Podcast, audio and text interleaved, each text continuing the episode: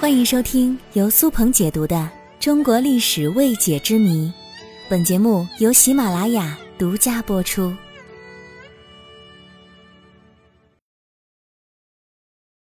再娶为何叫续弦呢？我们中国语言有一个习惯，老外是很受不了的，那就是有话不直说，而是善于委婉隐喻。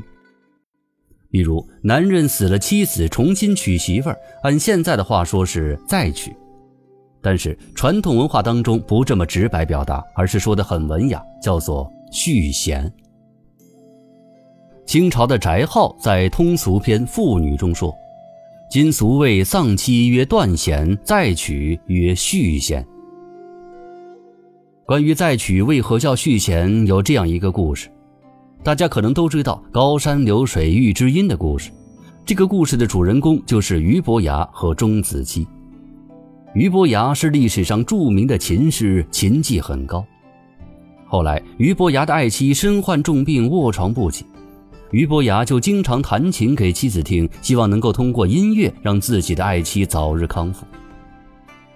后来的某一天，当琴弹到最高潮处时，突然有一根琴弦弹断了。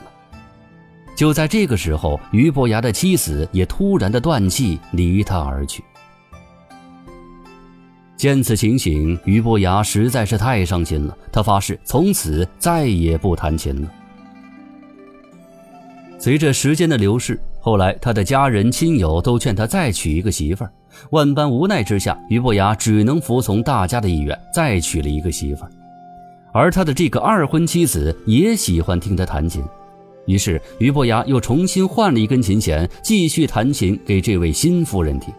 这就是续弦的典故。在《诗经》当中也有提到“妻子好合，如鼓瑟琴”，用琴瑟两种乐器一起合奏，比喻夫妻和谐。后来，琴瑟就演变成夫妻感情和睦之意。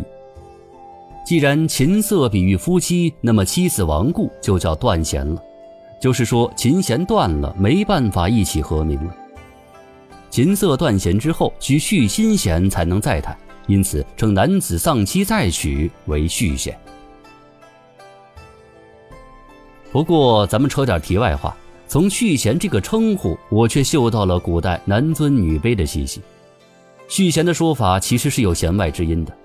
我们仔细想想，这句话是不是就说男人把女性比作琴上的琴弦了呢？